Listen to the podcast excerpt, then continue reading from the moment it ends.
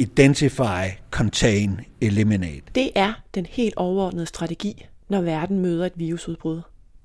Identify, contain, eliminate, som virus- og vaccineforsker Anders Fomsgaard siger det. Jeg skal en tur med ham rundt på Statens Serum Institut for at dykke ned i fortidens epidemier og Danmarks allerførste vaccine, som Statens Serum Institut faktisk stadig passer rigtig godt på. Herinde, der ligger så alle de doser til hele Danmarks befolkning. Og giv det var til corona. Men det er det ikke. For som Anders og jeg også skal tale om, så tager det tid, lang tid at udvikle en vaccine. Men der findes nye metoder, som speeder processen op. Men for at forstå nutidens epidemier, skal vi også vende blikket tilbage i historien. Langt tilbage, siger genforsker Eske Villerslev. Her har vi simpelthen en guldgruppe af viden for. Når man øh, går tilbage i tiden, så har øh, det, der hedder selektionstrykket, altså det vil sige, det, det, det tryk, som gør, at nogen overlever, øh, og, mens andre dør. En stor betydning for, hvad vi kan lære af fortidens epidemier, og som vi skal bruge i nutidens forståelser og behandling. Velkommen til Liv i Fremtiden. En podcast udgivet af Lægemiddelindustriforeningen.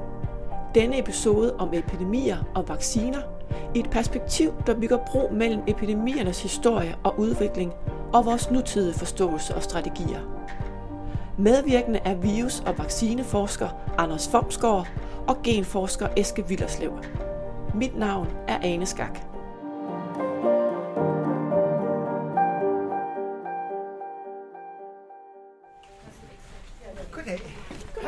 Coronatider, vi siger nokket.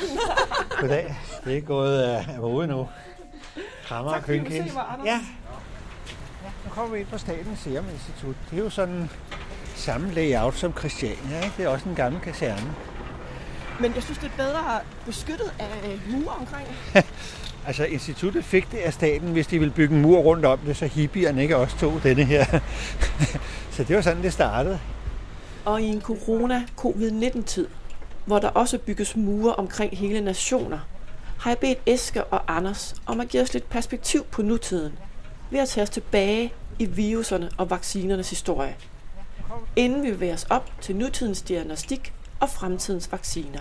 Ja, og så startede det selvfølgelig med, at man lavede vacciner ikke? Mod, øh, mod stivkrampe og difteri og hvad var den allerførste vaccine, man lavede? Jeg tror, det var difteri antitoxin på heste. 1903 eller sådan noget. Og siden har vi jo så produceret koppevaccine også på, på komaver. Altså køer, man vælter om på siden og riser lidt. Ikke? Øh, så man, ligesom man gør en flæskesteg, så gnider man det ind ligesom med salt i sværen, ikke? med koppelignende virus, den man bruger til vaccine. Så skal vi herhen.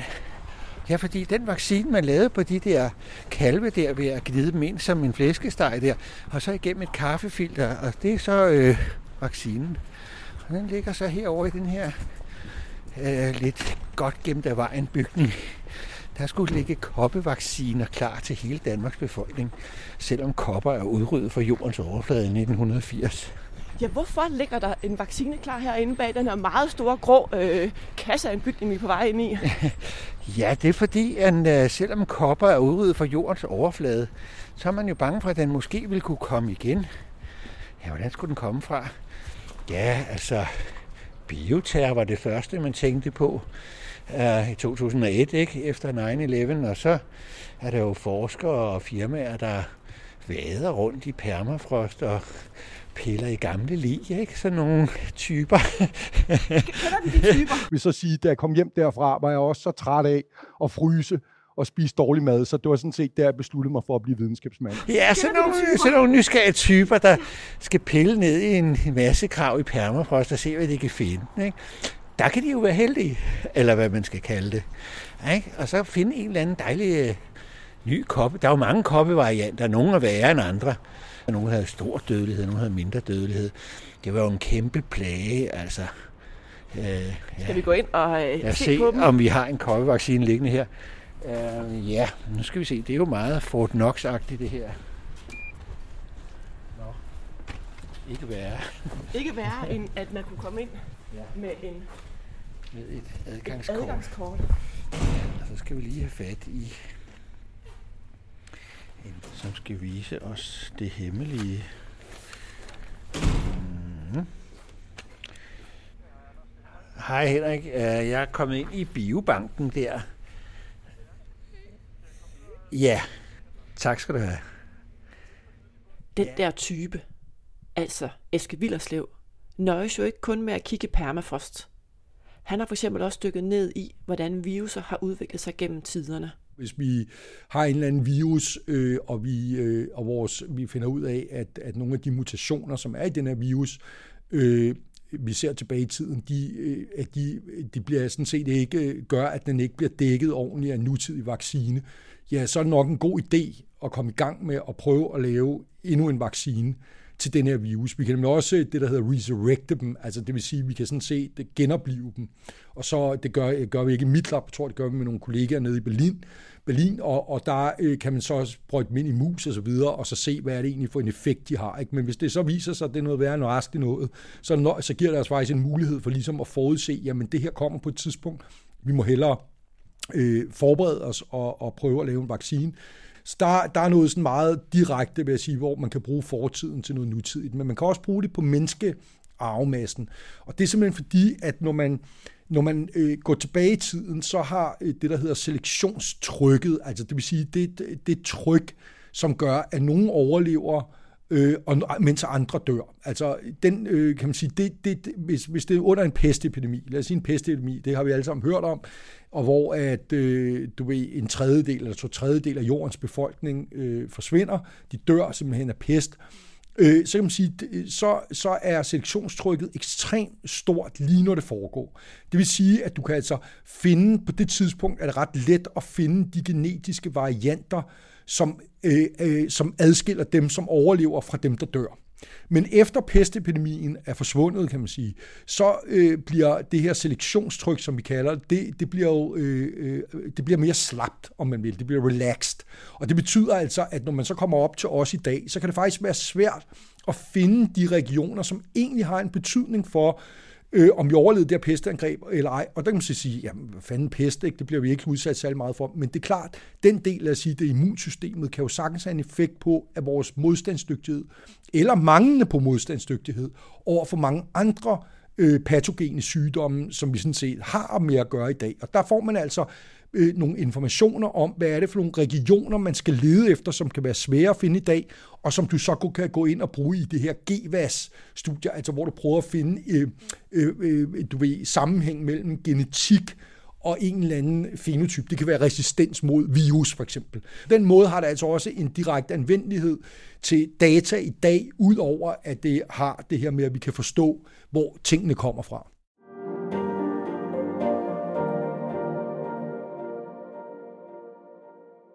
Nu har vi fundet uh, Henrik. Hov, Henrik. Uh, jamen, uh, vi skulle prøve at se, hvor er vores uh, koppevaccinebeholdning uh, ja. er blevet stuet væk. Det kan jeg vise jer. Ja. Tak skal du have. Du kan nok se, det er sådan lidt Fort Knox, ikke? Så, Nu går vi igennem endnu en sluse. Det her det er så beholder med flydende nitrogen. Er vi nede på minus 183 grader. Og du kan se, at de her container, eller de her runde aluminiums noget, som ligner sådan noget, man brygger øl i. Øh, der står vel en 50 af dem her samlet. Derinde i denne her, herinde, der ligger så alle de doser til hele Danmarks befolkning. Og hvorfor skal, hvorfor skal vaccinen opbevares ved 183 grader? Minusgrader der, ja. ja. Jamen det er fordi, at så, øh, så sker der ikke nogen nedbrydningsprocesser, når det er så koldt. Og det vil sige, at der er ikke noget, der kan anbringe de her stakkels små svækkede øh, kokoppe-virus, som ligger dernede og, og går i dvale. Det svarer jo lidt til vores permafrost, kan du sige. Kan de jo i princippet opbevares jo lige så mange år, det skal være. Og når der er så mange beholdere, vi kan jo se de der ja, 40-50 beholdere måske. Mands, ah. mands høje. Ja. Og når der, når der er så store, så store øh, mængder af vaccinen, hvorfor har man brug for at, at have den her mængde af vaccinen? Ja, vi er jo en 5-6 millioner danskere, ikke? og der skal jo være til dem alle sammen. Så det fylder lidt. Kun den her. I de andre har vi andre spændende sager. du er ikke alt sammen vil vide, men øh, i hvert fald har vi her til kopper, ikke? ja, lad os sige sådan, at vi har det her til kopper. Lad os sige det, ja. ja. Det er også den værste epidemi, der nogensinde har været på planeten. Er det det? Det er det. Den har plaget øh, menneskeheden i mere end 3.000 år. Du kan se kopejede mumier og så videre, og på et tidspunkt var der flere, der havde kopper, end der ikke havde kopper. Det har været virkelig en, den største dræber øh, og den største epidemi gennem i tusindvis af år, øh, og, og indtil den blev udryddet ved hjælp af vaccination. Og hvad gjorde man før i tiden øh, behandlingsmæssigt, når man ikke havde vacciner? Ja, der er sådan nogle militærfolk, som jeg var over at arbejde med i på en amerikanske her, da vi fik et lille Ebola-udbrud øh, uventet i vores øh, abeforsøgscenter. Ikke? Det var det, der blev til Outbreak-filmen der. De sagde de berømte ord Identify, Contain, Eliminate. Altså det er de tre ting, man gør. ikke? Identify, du skal kunne stille diagnosen. Og det kan selvfølgelig være svært, hvis det er en spritny virus jeg skal vise jer, hvordan man gør, hvis, hvis det er helt nyt. Øh, det kan vi gå videre og se. Øh, det er selvfølgelig ret vigtigt at kunne stille diagnosen, specielt hvis det er coronavirus, som minder om influenza, altså du er snottet og feber. Altså der er over 200 virus, der kan gøre det, specielt om vinteren. Ikke? Så skal vi lige fange de rigtige, kan man sige. Det er jo vigtigt. Contain, det betyder, at man inddæmmer, altså man isolerer folk simpelthen. Det er jo sådan en god gammel epidemiologisk værktøj, ikke?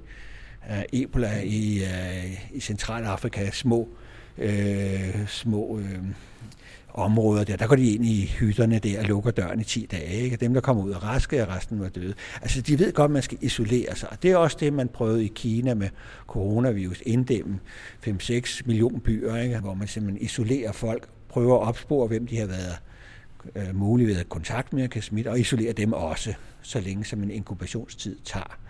Øh, det er sådan øh, contain, altså man, og det kan være et helt cruise ship, eller det kan være en hel by, eller det kan være et helt land.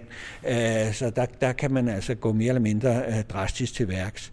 Eliminate det sidste, det, når man sådan ser en amerikansk film med Outbreak, der er der jo noget med napalm og sådan det, det er jo ikke lige det, der menes. Det menes mere at, øh, at lave en vaccine, for eksempel, som kan inddæmme den, som man gjorde med Ebola-vaccinen, hvor det lykkedes at udvikle en vaccine på kun ni måneder. Altså, det er jo verdensrekord, ikke? Det plejer at tage ni år. Ikke? Så øh, det er så det, man kan gøre, og så skal man så finde ud af alt efter, hvad det er for en virus, hvordan den opfører sig, hvordan vaccinestrategien skal være. Ikke? Skal man kun vaccinere de vigtige, altså nogen som mig, og så hospitalerne og, og, og, og måske politiet, eller måske ikke, øh, faldgræder og sådan noget, eller skal man tage øh, børnehaver, eller alderdomshjem, eller altså, hvem er det lige, man skal vaccinere, sådan så samfundet kører videre, eller skal vi tage et helt land, ikke? Altså, kan vi overhovedet producere en milliard doser til alle kineser? Så der er selvfølgelig noget omkring de ting, men, men det er det, der på længere sigt ligesom med kopper og polio og influenza og sådan noget, skal redde os i den, den sidste del, ikke? Uh, identify, uh, contain, eliminate. Den skal eliminate, ikke? Så den, det, det, det er den, vi venter på. Det er kavaleriet, det er the posy, der kommer. Men mens vi venter på kavaleriet, vaccinen, som skal eliminate virusen, faren, vi står overfor, så har naturens gang klaret sagerne for os igennem tiderne. Og det er den forhistoriske forståelse, som Eske Villerslev dykker ned i. Men hvorfor har evolutionen ikke udryddet de dødelige viruser? Der kan være forskellige forklaringer på det. Altså det ene kan være, at, at hvis selektionstrykket ikke er kraftigt nok, så kan man sige, så er forskellen mellem dem, øh, kan man sige, der overlever, og for mange børn, som overlever, og så dem, som, øh, øh, kan man sige, øh, bliver inficeret med sygdommen for næsten lige så mange børn, ikke? Altså, og kan, kan man sige, kan være en forklaring. En anden forklaring kan være, at at der i nogle af de genetiske varianter, som, som knytter sig til nogle af de her sygdomme, faktisk også er nogle fordele. Altså, så øh, der er for eksempel nogle typer diabetes, øh, som man har fundet i Grønland, det er ikke mit speciale, men, men som jeg husker det, øh, altså hvor at øh, øh hovedårsagen, altså de genetiske varianter, som knytter sig til det at få sukkersyge type 2 øh, blandt grønlændere, er sådan set oprindeligt en tilpasning til en bestemt livsstil, altså hvor du skal kunne stå og, og vente på en sæl, der stikker hovedet op, og så øh, har du ventet flere timer i minus 30 graders frost, ikke? og så du ved, så kommer den, og så skal du altså kunne springe op og gribe det spyd og teste den ned, ikke? Men som vi, øh, som ikke er adopteret, ikke? vi vil bare stå helt stive, du ved, og så er den allerede væk igen. Så altså der er, og det kan pludselig vise sig noget, som altså var en fordel i fortiden, kan faktisk vise sig at blive en ulempe i nutiden, fordi at vores føde er anderledes. Ikke? Øh, så der kan altså være forskellige grunde til, at, at de her sygdomsvarianter er der. Og det vil sige, at det er jo selvfølgelig vigtigt at forstå de her ting, også når man går ind i en behandling. Anders, skulle vi øh, bevæge os mere op i nutiden? Ja. Og øh, du har lovet, at du også vil vise et øh, laboratorium, hvor ja. nutidens vacciner Ja, og Identify også øh, sådan noget. Ja. Lad os gå derover.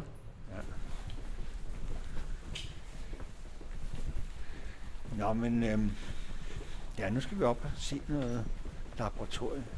Vi skal ind ad den her dør. Og det, jeg gerne vil vise jer, at vi kører af noget interessant diagnostik, det har vi så herinde. Her sidder laborant og hører musik. Det her rum, vi kommer ind i, det er, har vi så reserveret til en bestemt analyse, vi laver, som vi kalder for microarray. Og normalt, når man skal bruge diagnostik, så laver man en, øh, det, der hedder en PCR, eller en genforstærkningsmetode, til, til det, du er interesseret i. Det kan være en Ebola-PCR, og så undersøger man, om patienten har Ebola, ja eller nej. Eller man har coronavirus, den nye, ja eller nej. Og det er sådan, mange testsystemer øh, er.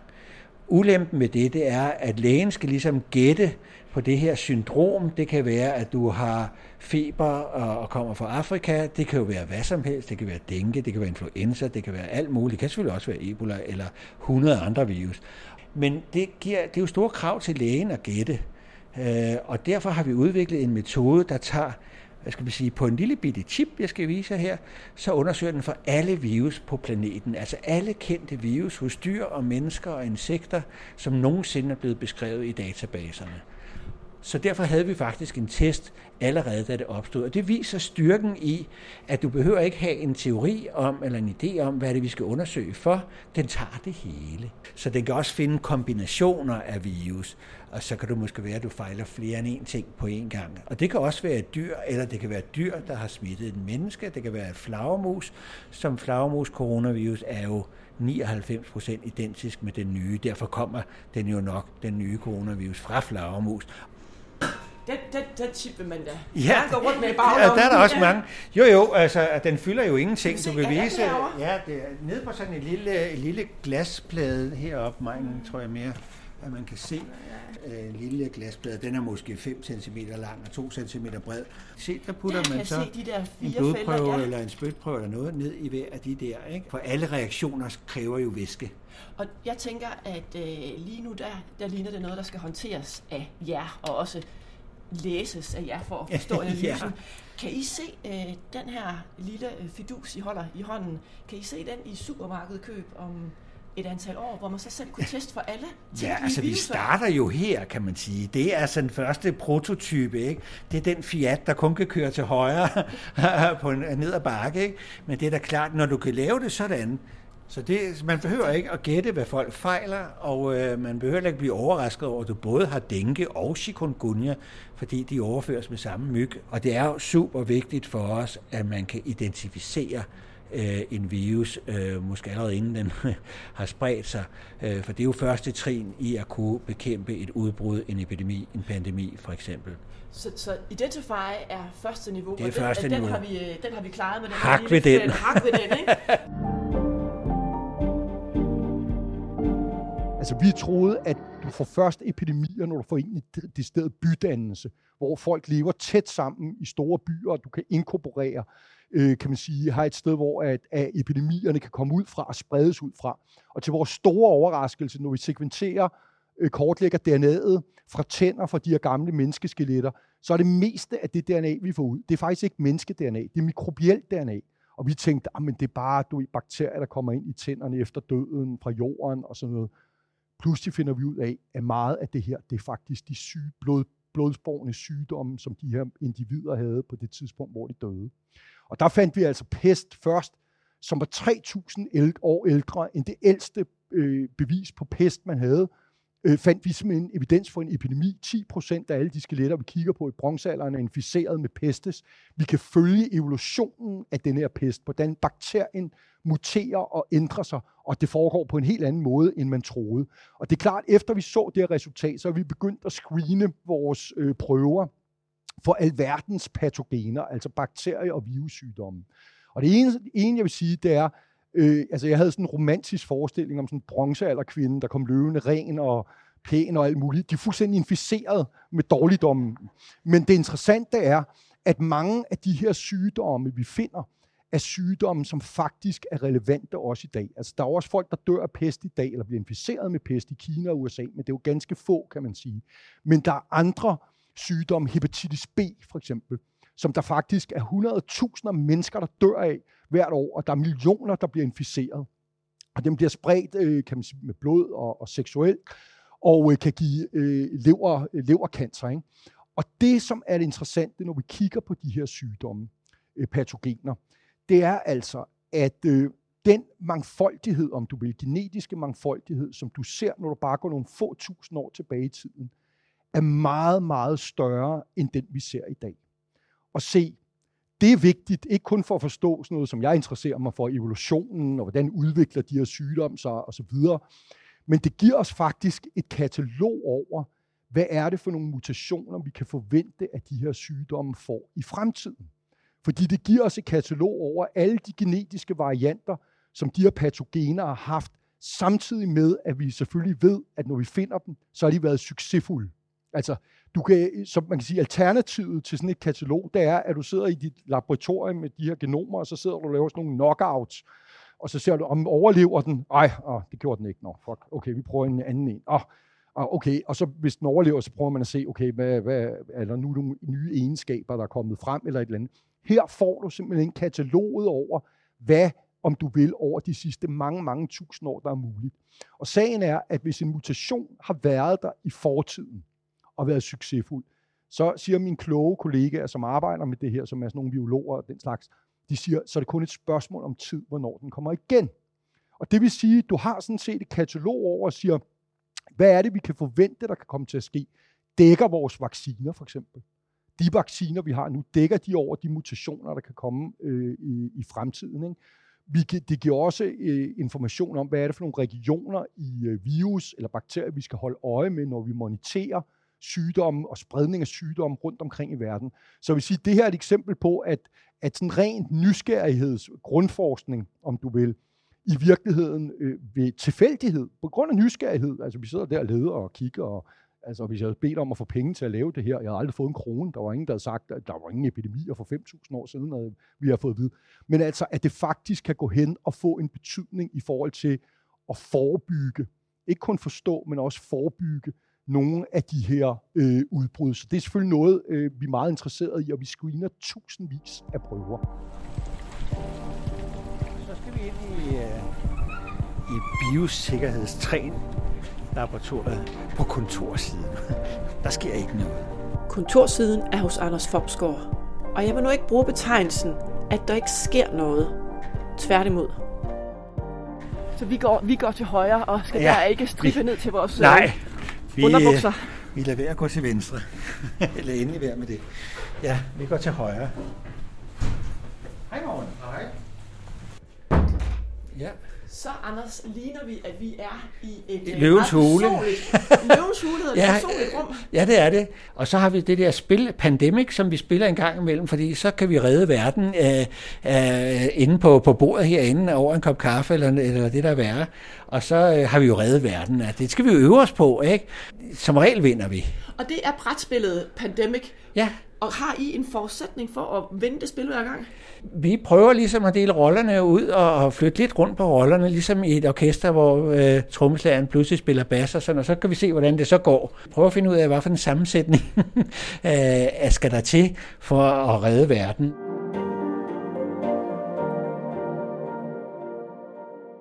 med coronavirus her, det vil i hvert fald tage halvandet år at teste en god vaccinekandidat. Ikke? Vil du sige, så... tager det halvandet år, inden at verden står klar med en coronavirus til at eliminere det udbrud, der er nu? Ja, det vil være, hvis den virker. vi har jo ikke rigtig nogen coronavirus-vacciner øh, i, før. Vi har haft forskellige influenza-virus-vacciner, så vi ved lidt om, hvordan sådan noget skal grejes, selvom den er, det er jo ikke helt op til det endnu. Men uh, det er jo helt nyt. Hvis det virker, så skal det jo testes på mennesker i tre faser, 1, 2, 3. Og det tager, altså det kan du ikke squeeze, altså det tager halvandet år. Uh, fra du har en vaccine, som virker i dyr, og du er helt sikker på, at du kan producere, altså fra det tidspunkt skal du regne halvandet år. Ikke? Og hvor lang tid tager det, før man så kan starte med de her menneskelige trin 1, 2 og 3 ja. forsøg? Der er man jo begyndt på, ligesom med Identify, at sige, kan vi ikke prøve at lave noget mere metagenomisk, kalder vi det, altså du famler bredt og ser, hvad, hvad, hvordan diagnostiserer det. Så er man inde på, for de her ukendte udbrud, gå ved, om man kan lave en vaccine, udvikle den, mens udbruddet står på. Altså, hvor hurtigt kan vi lave en vaccine? Og der må man sige, at Ebola fører med ni måneder under udbruddet i Vestafrika. Så var den så lige ved at klinge ud, og så heldigvis eller uheldigvis, så kom der et nyt udbrud i Kongo, som har stået på halvandet år nu. Men altså, øh, man kunne udvikle en vaccine på ni måneder, og der prøver man ligesom at se, kan vi, øh, kan vi, kan vi gøre det samme med corona, men man er altså lidt begrænset af, at når det er en helt sprit ny virus og en sprit ny vaccinetype, fordi de gængse vaccinetyper er ikke hurtige nok. Hvad mener du med, at de gængs ikke hurtigt nok? Jamen, en uh, influenza-vaccine, den skal dyrkes på befrugtede hønseæg, altså hønsefoster. Dem skal du lige have nogle millioner æg af. Altså, æg. Det tager jo altså øh, et halvt år eller otte måneder at producere den første batch vaccinen. Så skal du sige, okay, til hvor mange millioner mennesker vil vi så skalere det op? Det kan jo tage yderligere et halvt år, bare lave nok, og så ender du op med en vaccine, som kun lige virker mod den afart. Og hvis du tester børn, gamle, unge og syge, så er der også vidt forskellige effekt af dem. Ikke? Bliver verden ved med at se nye mutationer af viruser? Jamen hver gang altså, virus deler sig, om du må vil, så, så sker der nogle fejl i, i den måde, deres enzymer, de har simpelthen ikke sådan, det hedder kontrollæsning, går tilbage og siger, åh, oh, der var en fejl, den retter vi lige. Det har menneskets gener. Det, det er der mange af de her RNA-virus, der ikke har. Så der ligger i det som influenza, HIV og Ebola og corona, at de laver små mutationer hele tiden. Og det kan være nogen, der er heldige for virus, at den lige pludselig bliver bedre til at sprede sig. Det kan være nogen, der er uheldige for os, der lige pludselig giver en øh, sygdom, øh, Øh, Øh, for eksempel Zika-virus i Afrika gav jo ikke rigtig nogen sygdom, en lille smule feber. Men da den ligesom var en tur rundt om jorden og kom til Sydamerika, der gav den jo hjernebetændelse hos gravides fostre, øh, og det var jo en helt ny øh, ting, den kunne. Så den havde lavet sig to mutationer. En, der giver den her for uheldige øh, sygdom, og en mutation, der gjorde, at den kunne trives i nogle andre myg, end den, der var vant til. Og med de globale opvarmning og klimaforandringer, så slipper sådan en jo ud af Afrika med trækfugle og nye myggearter osv. Så, så vi kan blive ved med at forvente at se nye mutationer af ja. viruser, ja. og den metode, vi bruger PT ja. til at udvikle ja. vacciner, er for laksommelige. Ja. Hvad er fremtidens måde at udvikle vacciner Fremtiden på? tror jeg på, at DNA-vacciner. Altså det, at du øh, øh, putter genet for altså kun en stump af genet fra en farlig virus, altså kun overfladen af Ebola, og så vaccinere med den ind i dine celler. Dine celler vil så lave, producere din egen vaccine ind i dine hudceller, eller hvor vi nu skyder det ind, og så er du vaccineret på den måde. Og fordelen der, det er, at den efterligner lidt en levende svækket virus, og dermed aktiverer vi to arme i immunsystemet, altså antistoffer, som skal forhindre vores celler i at blive inficeret, og vi aktiverer vores øh, hvide blodlæmer, lægemets politi, der skal nakke de allerede inficerede celler og gøre det rask. Så kan vi så bitche om, om den lille del skal bare skydes ind i huden, eller man skal putte den ind i en anden trojansk hest, en fremmed virus, og lade den gøre det beskidte arbejde grund og vaccinere øh, cellerne. Men de fordele, der er, det er, at det er meget effektivt, det er meget kraftigt virkende. Øh, ulempe, du laver også immunitet over for din trojanske hest, så du kan altså ikke ligesom komme tilbage med den og booste, eller putte en anden virus i til en anden sygdom. Så der er forskellige fordele og ulemper. Vi tror på, at DNA-vacciner, som virker fantastisk i alle dyr, altså virker det knap så godt, når der kommer op til primater, altså aber og mennesker. Og øh, man kan komme om det på forskellige måder, men vi er stadigvæk lige identificeret, hvad er den lille øh, enzymmekanisme, der gør, at lige præcis primater kan, Øh, spytte DNA'et ud igen, og så det ikke virker så kraftigt. Men i øjeblikket kan vi komme om det, og Ebola-vaccinen vil jeg kalde en DNA-vaccine. Den har man så brugt tricket med at putte Ebola-vaccinegenet ind i en fremmed, fredelig virus øh, fordi det er så effektivt, som det er. Men jeg tror på, at man kan nøjes med bare at sprøjte genet ind. Det er bare det, når du så skal i mennesker, så skal det selvfølgelig være lige så effektivt. Og det tror vi lidt på, at vi, vi kan med nogle af de teknikker der. Jeg kan vise dig sådan en genpistol her, som vi øh, bruger. Det, hold nu op. Sådan en fætter her, ikke? Nej, det ligner simpelthen en velvoksen øh, ligepistol. Ja, det kunne det være. Og så putter du din vaccine herop, ikke? Zzt, her. Og så hver gang du ligesom øh, rører på et en menneske eller en gris eller sådan noget, så spytter den 200 mikroliter af vores vaccine ud. Så der kan du altså vaccinere en hel øh, besætning på øh, 10.000 grise på en formiddag. Altså. Så hvad kan vi sige, Anders? Øh, den her øh, lille spids, der sidder foran, ja. hvad gør den? Der kommer en stråle af vaccinen ud, som kun er et hår tynd. Og det betyder, at den går lige igennem huden, uden at der kommer noget sår eller blødning eller sådan noget. Den kan sprøjte direkte igennem huden, fordi den er så tynd. Og øh, det går hurtigere end dine smertereceptorer når at opfatte det, så det gør heller ikke ondt. Du mærker bare, eller du hører bare et klik faktisk. Og, og der kan vi altså vaccinere øh, grise, fordi det er til massevaccination, denne ja. her. Jeg vil sige, den øh, sådan designmæssigt, der tror jeg, hvis man indførte den for en, en syvårig dreng, så kunne han godt blive lidt skræmt. Han kunne blive lidt skræmt, men selvfølgelig kan han øh, jo se, at øh, hvis man prøver den på moren, at det overhovedet ikke gør ondt. Men den er også mest øh, ment til, til voksne, der kan tage det, og så til grise, som ikke har noget valg. Øh, så vi mener, at altså, for at beskytte mennesket mod influenza, skal vi vaccinere grisene. Altså, vi er 5 millioner mennesker i Danmark, men vi har 40 millioner svin, og til næste år har vi 40 nye. Levetiden af en gris i Danmark er et år, så er den blevet til flæskesteg. Så vi kan sagtens lave en vaccine, der holder livslang. Og det er ikke en vaccine, der nødvendigvis skal beskytte grisene, men det er faktisk en vaccine, som også skal beskytte, at der ikke bliver givet noget videre til mennesker. Ja, begge dele. Hvis vi får en pandemi, så går der ikke lang tid, så er det også hos alle grisene. Og det gode med den her teknik i forhold til den med influenza og æggene, det er, at den beskytter bredere. Den tager også varianter og mutationer med. Og vi er ikke det eneste, der arbejder selvfølgelig på det område. Der er også nogen, der er i gang med DNA- og RNA-vacciner mod coronavirus. Og øh, de, de mener det helt alvorligt. Kommer vi til at sætte hastigheden op på at udvikle vacciner? Ja, det tror jeg bestemt. Jeg tror, at man lave nogle, det vi kalder platform, altså en metode, en universel metode, man vil tage i brug, hver gang der kommer en i den her stil. Og det vil også, hvad kan man sige, baggrunden for den vision, jeg kunne have af at udbrede DNA-vacciner øh, i en eller anden form til, øh, til standardlaboratorier, kan man sige. Så man, øh, det er jo ligesom, når der sker sådan nogle ting, så lukker grænserne lidt, og der kan være alle mulige, både politiske og økonomiske og, og opfattelse af sundhed og sygdom forskelle. Men øh, hvis man kunne gøre folk i, i stand til lokalt at, at takle det, det vil jeg, det vil jeg mene kunne være øh, en, en vej frem. Ikke?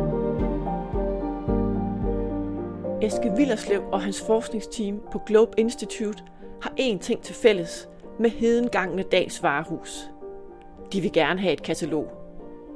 Ikke for at give mennesker tøj på, men for at have et grundlæggende kendskab til historiens virus og patogener til brug for fremtidens forståelse af, hvad der kunne være i vente. Vi vil gerne lave et katalog, et panel om du vil, af, af gamle humane genomer, over de sidste 10.000 år i Europa. Så vi vil kortlægge genomerne for 5.000 mennesker tilbage i tiden, og samtidig får vi jo alle deres patogener ud, altså bakterier og virusinfektioner over det her. Og så laver, tager vi også øh, hvad hedder det, søkerner, hvor man finder de her skeletter, så vi kan kortlægge, hvordan har miljøet ændret sig over tid. Og du kan godt se, når man har sådan tre paneler over tid, hvor at den, det, der det, det egentlig repræsenterer, det er et, et evolutionært eksperiment, om man vil, som vi aldrig nogensinde vil kunne lave i et laboratorium. Både fordi det er så komplekst, men også fordi det vil være etisk fuldstændig uforsvarligt. Ikke? altså at udsætte folk for alle mulige pestepidemier og se, åh gud, ja okay, det var det, der skete. Nå ja, okay. Øh, det kan man jo ikke, men det har historien sådan set gjort for os. Og det vil sige, at du har mulighed for på en ny måde at kigge på kausalitet og effekt. Altså. Det vil sige, at du kan gå ind og sige for eksempel, ja, hvad er det, der sker med vores immunsystem, når vi bliver udsat for et nyt patogentryk for eksempel? Hvad er det så for nogle, øh, hvad er det for nogle dele af det humane genom, der kommer bliver, bliver selekteret for? Og det kan faktisk være brugbart selv den på øh, GWAS-data, selv i dag, hvor man så siger, jamen hvis vi vil se, jamen er der egentlig en eller anden resistens i vores arvemateriale mod infektionssygdomme som sådan, selvom det er nogle andre, jamen så har du en prior i de her GWAS-studier til at gøre det. Samt, samtidig med kan du også se, som jeg sagde, det her med, hvordan udvikler øh, hvad, hvordan udvikler sygdommene så Du kan også sige, hvad er det, der sker i miljøet, når du får et outbreak for eksempel. Er der nogle ting i miljøet, som skal være til stede for, at du får en eller anden ny epidemi? Ikke? Så i virkeligheden bliver det et panel, som man kan kigge på på alle de her ting. Anders, jeg skal spørge dig, fordi man siger, nu har vi, øh, vi har talt om viruser i alle afskygninger, og jeg, øh, jeg fornemmer, at der er et andet smil på læben, når du taler om viruser, end jeg kunne forestille mig. Hvordan er dit forhold til virus? Oha. jeg mener dybest set, virus er vores ven i virkeligheden. Ikke? Altså, du tænker over det, øh, altså menneskets opståen er jo et resultat af, en virusinfektion in the first place, ikke? hele med deres genpool og så videre.